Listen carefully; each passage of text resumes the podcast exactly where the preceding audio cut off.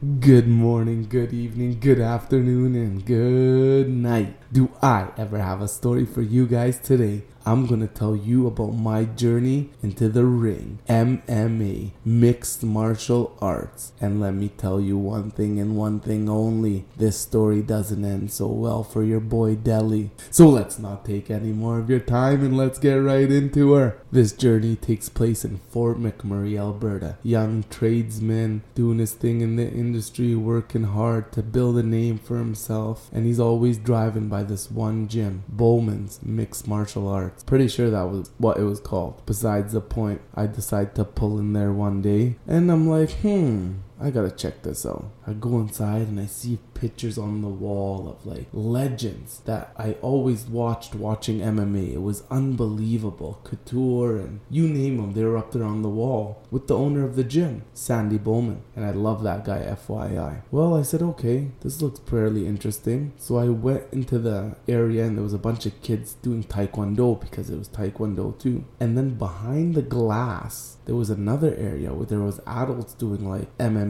kickboxing, and I sat there and I watched for a few minutes. And I always said I had the nerve of steel and never backed down from anything. I said I gotta try this. So I go to the front desk, I say I wanna register, I pay the piper, and then I'm on my way. The following day I come back when it was time to train. And I remember I had no gear. I bought the shorts, I bought the cup protector. I was gonna buy the gi, but I thought that was a little extreme. I'm not really into jiu-jitsu. I don't know too much about it. I bought all the gear. I had my first session, and wow, it was just like a workout of life. I remember how exhausted I was and the aches and pains, and I was like, I gotta ease into this a little bit more. But I was always an athlete, and always a hard work at work, and any job at work, I'd always take the most labor-intensive, hardest thing, and let the older guys or the guys that weren't really too into it, I'd say, "Don't worry, boys, I got this." And always when it came to fights, I always stepped up to the plate. I never ever, if I felt like my friends were a little timid of the fight or whatever, I'd use my big old mouth and take over that fight and step step into the square circle. You like to say. Well, started training for a few weeks, turned into a few months, and then I remember Sandy took me to the side and he said, "Adele, what are you here to do? Do you want to fight? Because I have an up and coming event coming up." I said I would love to. Well, then I put it in my head. I'm gonna get into the ring and I'm gonna scrap somebody. And wow, was I ever excited. But I really didn't tell too much of my family or friends or no one really. I know I had some money saved up, so I said, you know what, Sandy, I'll pay for the, the team's flights. And that was like what, like six, seven people. Where were we flying to? Was it Lethbridge? It was somewhere on the border. We were fighting in a bar that had a MMA cage inside the bar. Wow, it was freaking intense. Before we get to that part, training,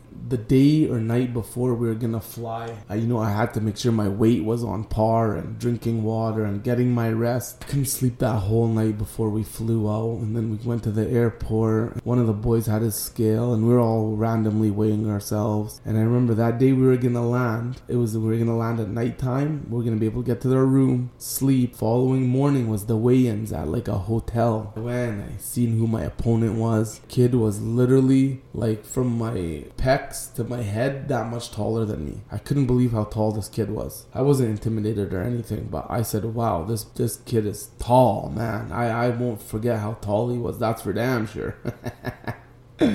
we did our weigh in, we did our stare down, and we shook hands, and uh, we were on our way. And then three of my good buddies, childhood buddies, drove down to come cheer for me. Hamid, Rahul. They bought a camera with them. They were gonna film it. And that night we went for lunch and dinner, me and the boys. And I couldn't sleep that night. And uh, I remember at that time I still used to smoke weed. So the boys rolled a fatty, and we smoked a cannon, and that helped me go to bed. Following morning, we did a little bit of training and exercise. And that night we were off to the MMA gym.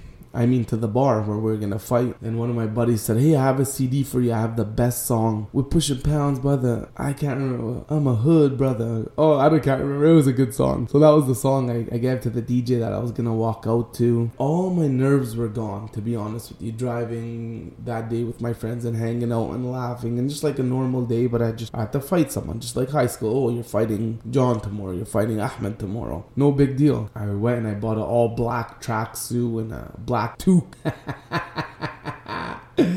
This video is on YouTube somewhere. I'm pretty goddamn sure. I think if you search El Seri, E L S E R I, there's part one and part two. You could watch it. That entrance, I remember walking to the ring. I was just staring at the kid the whole way to the ring. I didn't take my eyes off of him. Unzipped my jacket, my hoodie, took off my sweatpants, took off my tube. They put in my mouth guard, or I already had it on me. I'm not sure exactly. And I'm looking at this kid, and I walk into the cage. And we're in a bar for goddamn sakes, and there's people cheering and drinking. And I remember hearing like beers clink and people shouting. And me and the kid, we we look at each other. They call us to the center of the ring, and we square up. And the ref says, "This is an amateur bout." Blah blah blah blah blah blah. Cage door closed behind us. I went to my corner and you got this, Adele. Don't worry. And I hear my boys, Aduli, you got this, bro. Aduli, you you got this. Ding ding ding, and we go at it and we start fighting. I I remember for sure I, I won the first round hands down. And I remember at one time I tried to flip him and he landed on top of me. He gave me a few shots and I remember this one move they taught me. You hook your right leg behind his leg on top of you. You grab him by his waist and his shoulder and you flip your whole body and roll over and you get back on top of him. And I remember when he went to throw a punch and I grabbed that move and I flipped him and I got on top of him and the whole crowd was like, ah! They were so excited and pumped. And then I started giving them some shots, and the freaking cocksucker flipped me back maybe like 35 seconds later. Anyways, we broke out of it, we stood up and we started fighting again, and it was so goddamn exhausting when that bell ding. I think it was only two rounds, two three minute rounds. I went to my corner and I couldn't even breathe, and I'm an asthmatic. I'm like, give me my puffer, give me my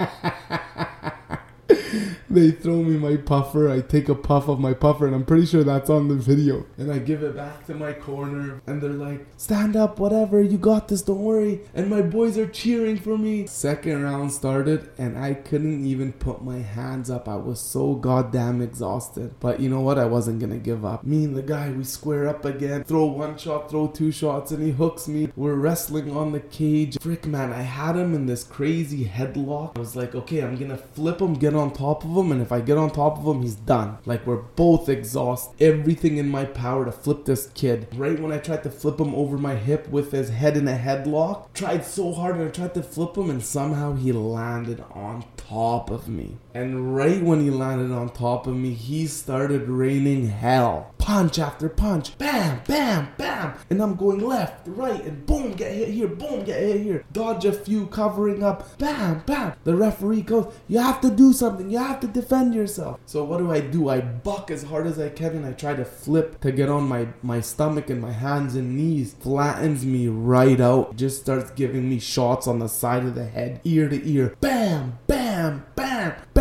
I don't know, like one, two, three, four, five. And then the referee went on top of him and stopped it. And that's your boy's story of getting absolutely thumped in his first amateur MMA fight. But what an experience of a lifetime. I had many one on one fights, or five on five, or three on two, and beer bottles, and yada yada yada, or in the field. So many fights. Alhamdulillah, I, I, I was always never scared of getting punched or hit or knocked out or this or that. Such a good feeling, even though I lost. We went to the middle and he put his hands up, and the boys went downstairs and greeted me, and they're like, Wallah, good job, Haduli, that was sick, blah, blah, blah, blah.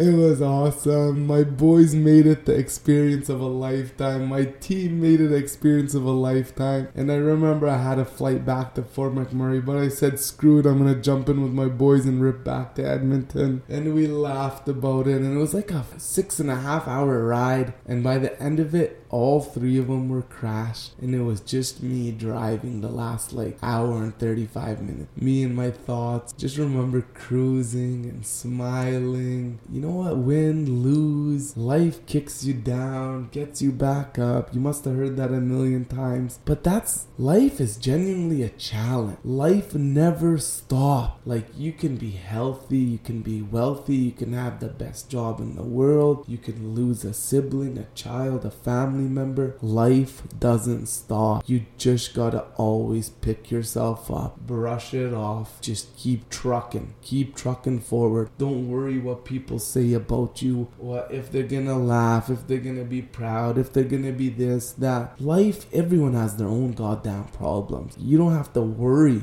about people focusing on your life. It was an achievement for myself. It's till this day. Today, today, what's today? Today is um, the 23rd, uh, 2023, January 28th. I picked my son up from school, the Islamic Islamic school, and I swear to God, a kid in grade five. I know his dad. His dad's my accountant, Hani Al Zain. His son came up to me with another kid. He's like, Amo, I have a question to ask you. I said, Go ahead. Amo means uncle. I'm not his uncle, but so respecting. He goes, Weren't you when you were younger you fought in the UFC? I looked at him and I grabbed him like I slapped his back of the neck like this sound.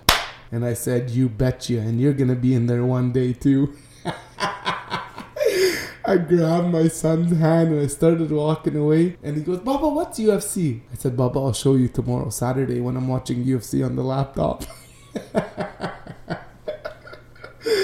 Ah, life is amazing, guys. Enjoy life. I hope you enjoyed this story. I hope it made you smile or laugh to give you a little pickup if you're feeling down. If you know anyone with genuine fun stories or happy stories, sad stories, emotional, cringy, please inbox me, DM me, email me. All my info's on my bio. Assalamu alaikum.